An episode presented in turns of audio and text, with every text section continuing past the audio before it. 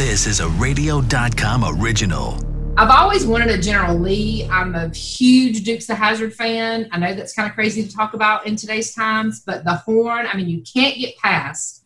Bum, bum, bum, bum, bum, bum, bum, bum, bum, bum. I'm proud of you there, Kelly. I mean, you actually said something nice about a Mopar being from a Chevy. Right? I'm proud of you.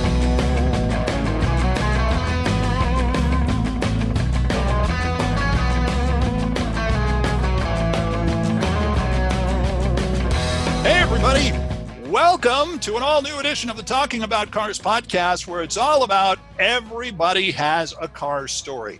Let's indulge in some great car stories from celebrities, car personalities, and we've got a great car personality with us today. You see her, she is NASCAR Majesty. She is part of the Royal Kingdom of NASCAR. Yes, ladies and gentlemen, Kelly Earnhardt Miller is joining us from her offices at uh, Junior Motorsports, JRM. Kelly, thanks for joining us here on uh, Talking About Cars. yeah, you're welcome. Quite the introduction. I'm here in North Carolina, and um, yeah, all is well. Can't complain. And of course, one of the reasons you're here is this. Here it is, and it even looks like you. That's right, your new book called Drive and it's uh, nine lessons to win in business and in life. We're going to get some of those lessons from Kelly because I know she has committed them to memory. But uh, I want to start off first off with uh, your brother. He raced at Homestead this past weekend. He finished fifth in the uh, in, uh, his race. Give me your critique. How did he do?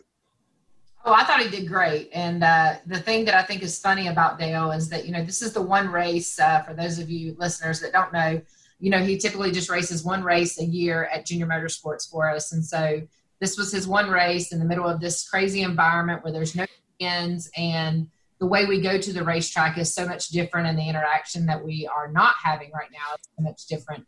And so um, uh, he was his typical self, which is funny that he well, I don't know. Maybe I'll do good. Maybe I won't do good. You know, if we come out of there doing well, that's great. If we don't do good, well, okay you know, so he kind of sets it up so that there's not a lot of uh, pressure and expectation on him. Uh, and then during the race, my goodness, he uh, did great, ran in the top five all day, looked really competitive, ran second to our teammate Noah Gragson for a long time. Uh, and you know, really thought that they had a great car to win and uh, come down to a, a, late caution and our cars weren't very good on the short run. So, uh, and all in all, he was very happy very happy. Now he, he's running one race a year. Is that just part of his retirement? He's decided this is the race I'm going to run, and that's it. Yeah, we have a relationship with uh, Unilever, longtime partners of ours, so the Hellmann's mayonnaise and and things like that. And uh, so uh, he he is uh, has always ran for them. Used to be we would start the season in Daytona with Dale uh, and and do that race. And you know he's never ran more than a handful of races for Junior Motorsports, our Xfinity team. Uh, but in retirement, now that he's out of the car uh, and has his wife and daughter and, and is doing the NBC broadcasting thing, um, yeah, he just likes to run one. And last year it was in September. This year it was supposed to be in March. However, uh, just ended up having it this past weekend. So, what do you think? Is this going to be his last race, or is he going to try and do another one next year? He uh, said that uh, after the race, he really had a good time, and that uh, he hopes that he could do another one next year he kind of leaves it very vague and open, so we never exactly know how he feels until we get him face to face in a conversation. So everybody's going through the pandemic thing, and one of the things we're always interested in finding out is how people are going through the pandemic. How mm-hmm. did it affect you? How did you find out about it, and how did it change your life? Yeah, it's been quite crazy. Um, you know, if if I'm thinking all the way back to March when the pandemic started for us here in North Carolina, and when things started to get crazy and we started shutting businesses down, um, middle of March, uh, my husband and my son and I, we were all in Pennsylvania. We have a cabin up north in Pennsylvania where my husband's from, and we were kind of we were planning to spend this Thursday through Sunday at the cabin, and we drove up uh, we actually I think left on a Wednesday night, and then that Thursday, just listening to the news and listening to kind of the fear that started of what was happening and the cases that were coming out and all. We left on Friday from Pennsylvania and drove back to North Carolina because we just didn't know what to expect. It was like at that point they were talking about, you know, could, were we going to be able to travel uh, state to state? And you know, we were in Pennsylvania and we felt like we needed to be back in North Carolina And that Sunday, we made the decision uh, not to come back into work at Junior Motorsports for the safety of our employees because really there were just so many unknowns. Um, and so those first few weeks were really crazy and dealing with uh, what's happening, what's going on, you know, is life going to end today, right? I mean, everybody, nobody knew what was going on. It was like, or what are we just going to close our businesses? What was happening? And, you know, each day came with new information gave you a little bit more comfort as you started, uh, you know, seeing what other people were doing, what businesses were doing, how people were taking the information, what they thought about it, so on and so forth. So, um, you know, fast forward to now, we're back to work, we're back to racing, although it's not with fans and it's uh, in a totally different way than we're used to doing it. But, you know, it's business as usual for about mm, 60% of our business. Uh, you know, we're all in the office. The guys are downstairs working on the race cars here in the shop. And, you know, we're doing what marketing and things like that that we can do, but it is very different without our sponsors being at the racetrack, without us being able to host people and host fans. Um, and, you know, we just don't know how long that's going to last. Personally, it's just, for me, it's just kind of a dumpy time right now. You know, I was so excited um, uh, to have the book to talk about, and, and the book came out in April.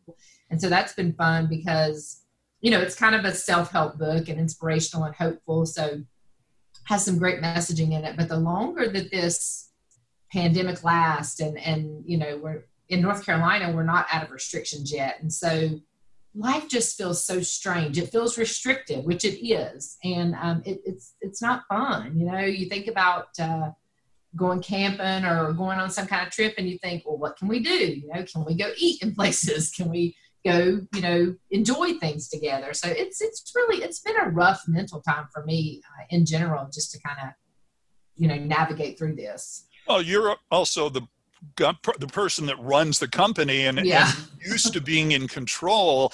And from a psychiatric point of view i suppose all of a sudden you're not in control anymore.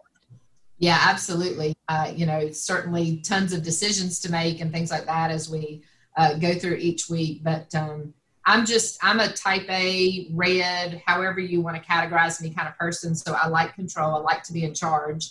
Um, and uh, and so yeah, it's kind of nerve wracking that those kinds of things are not within your control, and and you're just having to kind of wade through life right now and and be at the mercy of other people. A couple of weeks ago, a track that in North Carolina opened up, and instead of saying they were having a race, they said this was a, a, a protest. A protest, yeah. How do you feel about that situation? well, you know, I'll, I'll give a little bit of a, a text to that. Uh, they actually raced two weekends prior to that race weekend, and um, they had had were seeking guidance from the North Carolina uh, legislature. They were seeking guidance from their local uh, elected officials.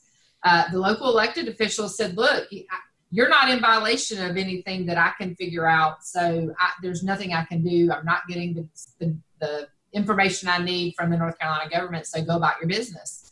And it became a big deal because the first weekend that they raced, they had, you know, 2,500 people in the stands. And so pictures started going all over the place and, and people started talking about it. And so it wasn't until that third week that it really became a big deal. And because of what was happening you know, uh, in, in, the world at the time and, and people protesting and, and we weren't making those people, you know, go back inside and you were allowed to, to walk the streets and protest. They did, uh, you know, went ahead and said, okay, well, we're, we're having a protest of our own injustice against the governor, against closing down and, and not able to run our businesses. And, uh, and so that, that got worldwide attention, you know, yeah. yeah. Um, and uh, you know I, I, I see different sides of it but um, you know they're great owners up there at a speedway um, trying to do the right thing to, to put their people back to work to, to you know bring uh, some economic power to the, the county and whatnot. And um, you know it's unfortunate i think the way that they were depicted and what was shown. I wish we could make those choices as individuals to uh, to, to go and do the things that we feel safe doing um, and and uh, let people who do not feel safe make those decisions to stay home or do what they need to do. But anyway, it was a pretty big deal.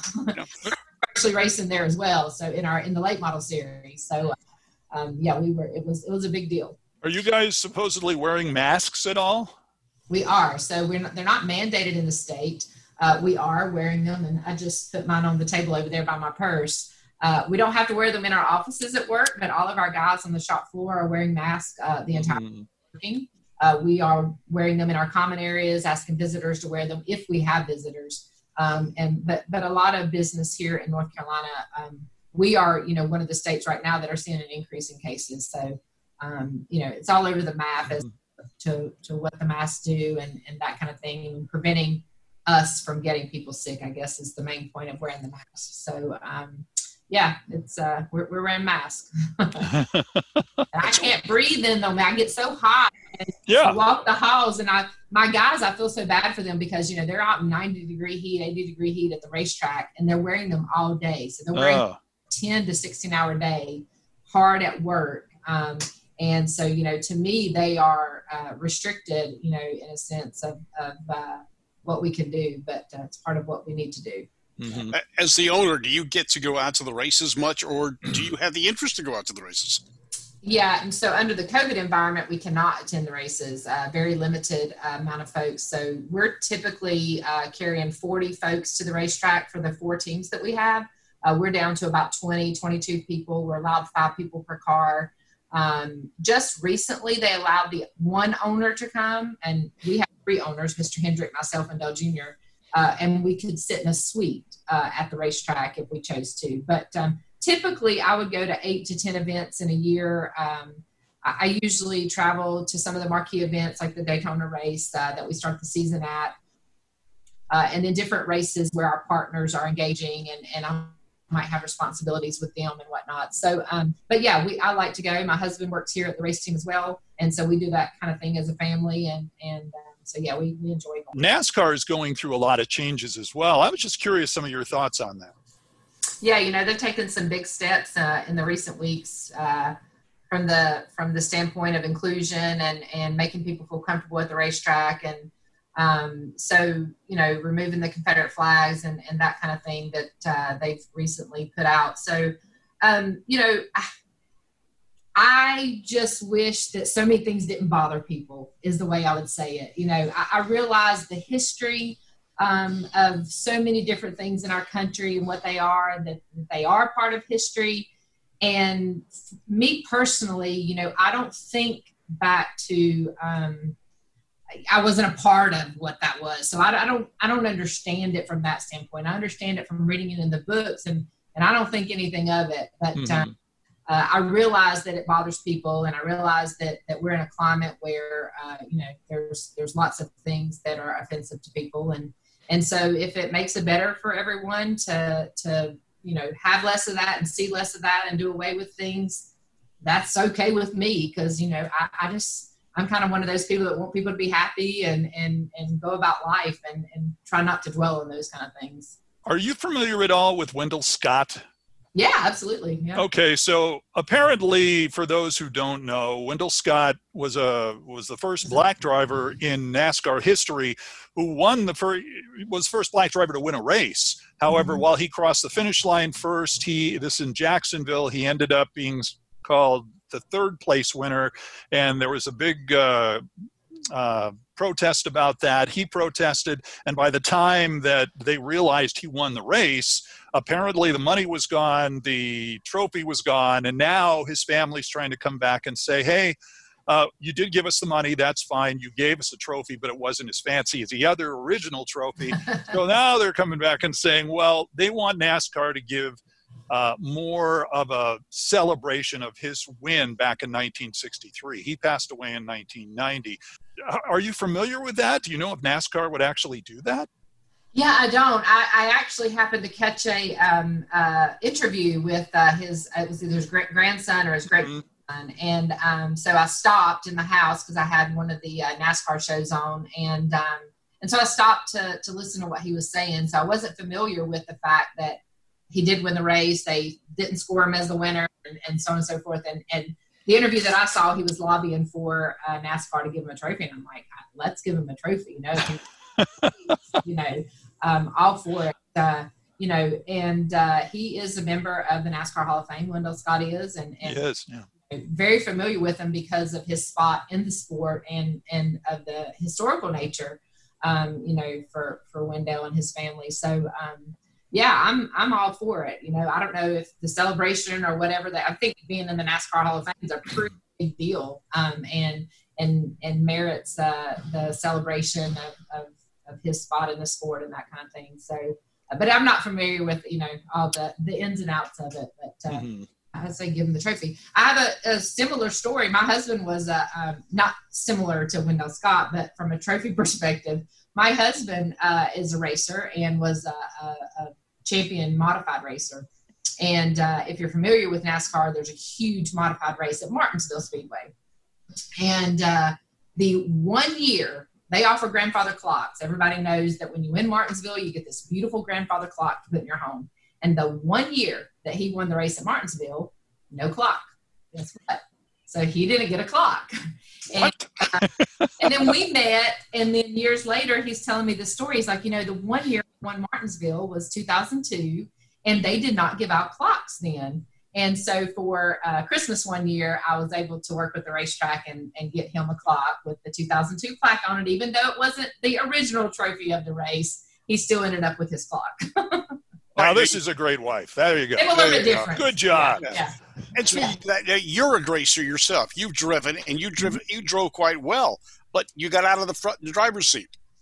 I did. You know, uh, I drove late model stocks in 1994 through 96, uh, short tracks around North Carolina and the surrounding states, and had a lot of fun with it. Me and Dale and my brother Kerry uh, all shared cars and shared a team called Chance Two, and um, uh, really had fun with it, but I was in the midst of finishing school. I graduated college in 1995, so I was going to school for a couple years. I had a full time job, and I always say, looking fast forward to our dad's death in 2001 and setting me up to come and work for Dale Jr. and run his business. Uh, you know, I guess God knew all along what He was uh, building me up to be. Uh, and that wasn't a racer, that was more on the business side. So I had fun with it. I missed it on occasion. Uh, was lucky to have Danica Patrick drive for Junior Motorsports, which gave me that avenue to kind of live through her and and and see a female in the sport do good. So, um, but you know, it's it's well past my time now. There's no racing in life. Doing this business, it's all good. but I heard somewhere that you were the best driver in the family. Well, I, I just own it now because that's what most people say. So when they're talking about the three of us racing, uh, I'll hear quite often, you know, Kelly was the best out of the bunch, and people said that my dad said that, and so on and so forth. And for the longest time, I was like, ah, oh, yeah, you know, whatever. Dale, if you look at the the record books and the statistics, Dale uh, better finishes uh, for an overall standpoint than I did. But uh, you know, none of us, I didn't ever win in the late model stock car, and Dale only had three wins in a late model stock car, and um, and so uh, you know, we we did okay, but. Um, I think I was a hard nosed driver, an aggressive driver, and, and, had a lot of the same qualities as my dad. And so that's why a lot of people, you know, thought that I was um, uh, a good race car driver and maybe one the better of the three. Dale was very shy, um, just a shy person in general. He still is. So um, I think that's a lot of times why they said that. What about other women in the sport? Uh, team oper- team owners, team operators that are female. Are there any, or uh, are are there any coming up? Yeah, you know, on the cup side, um, there's a fantastic husband and wife, uh, Jodi and Tad Geschickter, who own the number 47 car, uh, Ricky Stenhouse, and uh, shoot, I forget uh, who else is driving for them, but um, they have two cars in the field, and uh, Ryan Preece is the other driver. And um, so, you know, uh, Jodi is very involved in the sport and very looked up to from a female perspective. And I get asked about it all the time. There's there's quite a few females in the sport, particularly in like the marketing and the PR roles and that kind of thing. Um, but you know, when you look at the top levels of uh, leadership in terms of NASCAR and team owners and drivers, um, you know, we're a small minority. Um, there's there's some great uh, Jill Gregory with NASCAR. Um, you know, there's some there's some great women here uh, who are you know laying down the path, but uh, certainly still you know kind of a minority in the whole scheme of things. So we always like asking our guests. First off, what was your first car? well, my very first car was a uh, junkyard Volkswagen that my dad uh, went down the street when I was just a teen before I had my license. And uh, I, I loved to, we had a motorcycle, drive a motorcycle. We had a little yard cart, drove that And so he went down to a friend's junkyard here in Mooresville and picked me out this beater of a, a Volkswagen. It's kind of a burgundy purplish color, and um, and so he let me drive that around the farm on our logging roads at the time. So first cars. Uh, my first real car, though, once I got my license, I got a um, 1987 fastback Monte Carlo SS. Which I can understand that. I loved the Monte Carlo SS aspect of it. I was not a fan of the fastback. Um, it just made this car really long and bulky, you know, and I felt like I was driving a hearse at times. And uh, my dad said that was to protect me. He wanted as much sheet metal around me as possible. That makes sense. I get that. I get that. so yeah.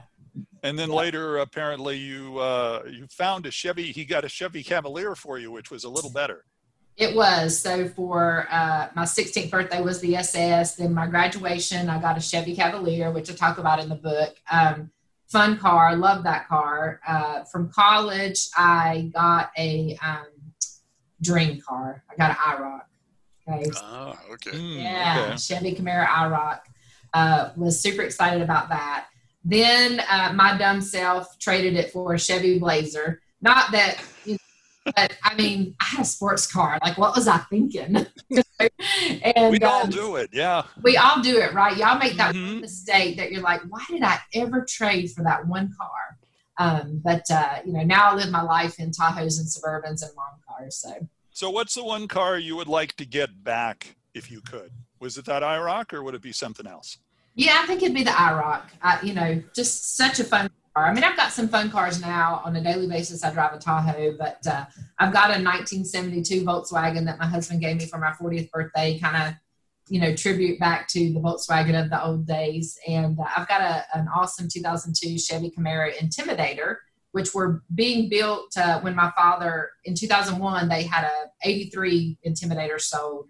Uh, and um, and then they stopped making them when he passed. And uh, so I was able to tag along to the back end and get one, thankfully. And so I have number 84 and uh, love that car, love the power that it has, and, and such a fun thing to drive. It's a, you know, uh, a stick, so it's a lot of fun to drive. And, um, and, and I just recently uh, inherited from my father in law a, um, a Buick that he allowed us to. I'm going to try to. I'm, I'm sitting here going to talk about it, and the name's going to escape me.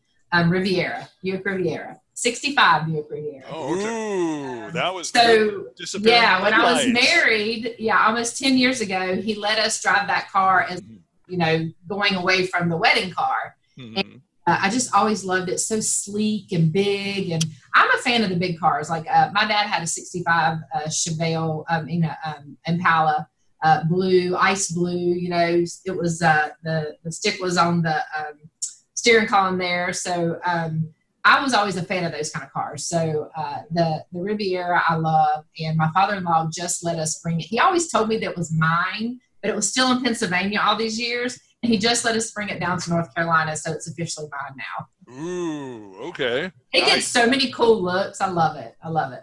Tell me something, I, and I've noticed this with all with the NASCAR. Na- North Carolina seems to be the hub for NASCAR. hmm Why is that? Well, I think that um, you know a lot of the the roots of the sport uh, around here, like my grandpa Ralph Earnhardt, you know, based in the fifties uh, and sixties, and so you know Junior Johnson, you know, the, the adage is that NASCAR was born out of the moonshine days and running moonshine, and so a lot of that happened here in North Carolina, and so the Junior Johnsons of the world that. Uh, uh, were some of the pioneers of the sport is just where kind of the sport got its footing here in the South. And so um, I, I guess that's kind of why it became a hubbub of, of we call our city, Mooresville, North Carolina, is Race City, USA. And uh, gosh, you know, 90% of the teams are right here within a, a 30 or 40 mile radius. hmm Wow, that's pretty nice. And of course, Yeah. uh, the they're all in that certain area. Everybody has a car that they want someday. They're looking longingly at from a distance. Now, of course, you have that Riviera, so that may counteract pretty everything good I'm one. about to ask. Yeah. But uh, top three cars that are out there that you would like one day to own. Oh or drive. gosh. Well, um, you know, my father-in-law has, and and my dad had a lot of cars. My brother has a fair amount of cars. My father-in-law probably has about 80 old cars. And um, I've really probably learned more about all types of cars uh, in marriage with my husband than I did really before because we were a Chevy family. So it was like you didn't, you know, I didn't look past anything but a Chevy, right? And Mhm. and so uh, uh, I've gotten a lot more knowledge about cars and looking at old cars. And he has some really cool cars that maybe one day will be in my collection. But um, it's a, um, uh, it's probably I guess a 30s or 40 model where they have the seat that's in the um, The Rumble rumble seat. seat. Yeah. yeah, yeah. Those are pretty cool. Um, I've always wanted a General Lee. I'm a huge Dukes of Hazzard fan. I know that's kind of crazy to talk about in today's times, but the horn, I mean, you can't get past. Bum, bum, bum, bum, bum, bum, bum, bum, bum, bum, bum. you know, and the jumps that that car could make. Um, you know, Well, yeah. I mean, come on. Who doesn't want to set that up? spoiler alert! Spoiler alert! Uh, I believe they used a lot of cars to create one or two jumps. I just wanted They to- did. That's what. Yeah. So if you ever look online, you can see uh, supposedly junkyards of General Lee's, right? Yeah, exactly. Cars that they used, but Yeah. uh, I'm proud of you there, Kelly. I mean, you actually said something nice about a Mopar being from a Chevy. right. I'm proud of you. That's really Randy's good. gosh. Randy's a Mopar guy. I'm you know, a you Mo- well. I'm also a Pontiac guy, and uh, Yeah. you know, and you- neither You know, I mean, gosh, if you think back about it, there's just so many cool cars, especially from, I mean, obviously muscle cars and from long ago, but I mean, to me, they don't build as many cars, make as many cars. You know, they're they're just not as uh, robust as as the lineups used to be when it comes to cars. I mean, everybody's now is into saving gas and you know boo, boo. things, right? Yeah, I know, right? So, um, you know, I mean, to me, like a car is a car. Like, you know, I want some meat in the car and There some, you go. some robust, you know. So, but uh, Well, your cars are hybrids. They burn rubber, gas, and oil. that's right. That's it. they do. they That's do. it. All right. We you came on to talk about the book. You've been very nice to work with us here so far, and so let's talk about the book right here. Drive. Whoops. Drive. Kelly Earnhardt Miller. It is a uh, nine lessons to win in business and in life. Let's just get right to the meat of the matter. You have a photographic memory.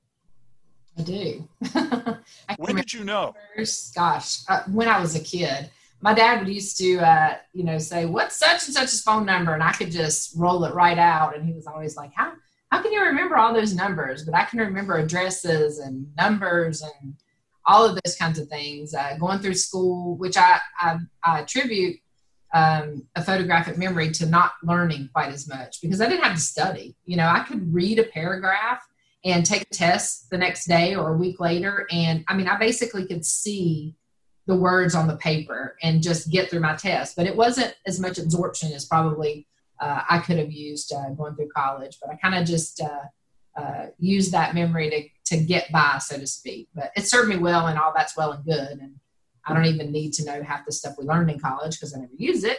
Um, college, I think, is about uh, accountability and reliability and dependability and learning, you know, how to uh, do what people tell you and all those kinds of things. It's not Okay, so let's talk a little. Well, we now know she's got a photographic memory, so let's talk a little bit about some of the lessons here. Give me a couple of really good lessons that you learned about business.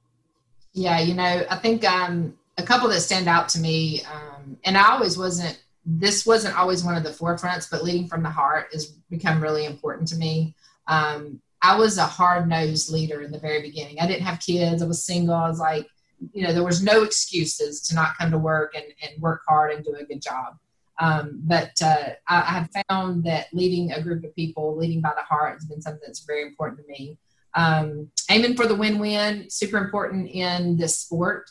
Uh, one of the things that my dad really uh, supported, and, and I can just hear him saying and ingrained in us, was uh, particularly from a NASCAR perspective. You know, we we are driven by sponsorship for the most part, and so um, coming up with situations that work for the sponsor and work for the team, and making that a win-win to, to try to have a, a longer, sustaining relationship instead of just looking for at situations is what's in it for me. Um, you know, you don't ever get really far uh, if you do that very long. So, um, but there's lots of great things in here: managing your emotions, being approachable. A lot of things that um, I really struggled with through my childhood, and then coming into business, really learned the value of them and, and why they were important. Talk a little bit about a couple of uh, lessons in life that really stick with you. One of the things that I think is important is just you know hit hitting situations head on and honest. Um, you you can't really go wrong being honest. Um, doing the right thing. Yeah, doing the right thing. I mean, you can be judged and this, that, and the other, but if you stand on your convictions and, and you're honest and you do the right thing, um, you know, it'll work out in the wash. And timing, T- t- timing, timing is important. Yeah, timing is important. Um, and and do we ever know the right time? You know, I think that um, a lot of times you you just going with your gut, going with your heart, doing the due diligence. Uh, you know, going through things, and and it'll work out. Bob, do you have any other questions there? no, I, you read the book. I, I'm just the racing part. Well, one thing I noticed, one thing I noticed, so there are absolutely no pictures in this book, Kelly. What happened? No. Well, I asked about that. So in Delta, we worked with the same publisher, and um, I said, "So when are y'all going to ask me for the pictures?" And she said, "Well, honey, your book doesn't have pictures in it." And I was like, "Why not?" Yeah. So yeah, autobiographies have pictures in them, and so apparently uh, mine's not autobiography enough. Even though we have the the first four chapters in part one about growing up as Dale Earnhardt's daughter and whatnot, more of a business book. But I still think it could use pictures. I think it'd be fun. You know, come to think of it, I don't know My social channel. Anyway, I should just do that. Yeah, well, I'm I'm Yeah. just saying it's just a suggestion. I know. We're know. Talking to one. Kelly Earnhardt Miller, who, uh, of course, has the new book, Drive Nine Lessons to Win in Life and Business. Go out, get this book. You're, in fact, when I read it, I was just glued to it because I'm always absorbing these. uh, these life lessons things things i can do life better it's always interesting check it out check it out you're going to like it and uh, kelly thank you so much for joining Yeah. us Thank you so much for joining us. Uh, again, don't forget, by the way, you guys, listen to our audio podcast on radio.com and knx1070.com. Watch our video podcast now on our new Two Tired Guys Productions channel. You can see Hot Rod Bob with, of course, his gas show, Great American Auto Scene. Of course, Bob, we all know what your introduction is to your show. I'm Hot Rod Bob, and you've got gas. I live with this every day. That's what it is. Don't forget, subscribe to both. You'll get all of our shows. Follow us on social media. Become a Two Tired Guys patron. See exclusive videos and get some swag as well. Until next time, I'm Randy Kerdoon for Hot Rod Bob and Kelly Earnhardt Miller. Join us next time as we have some fun talking about cars. See you later.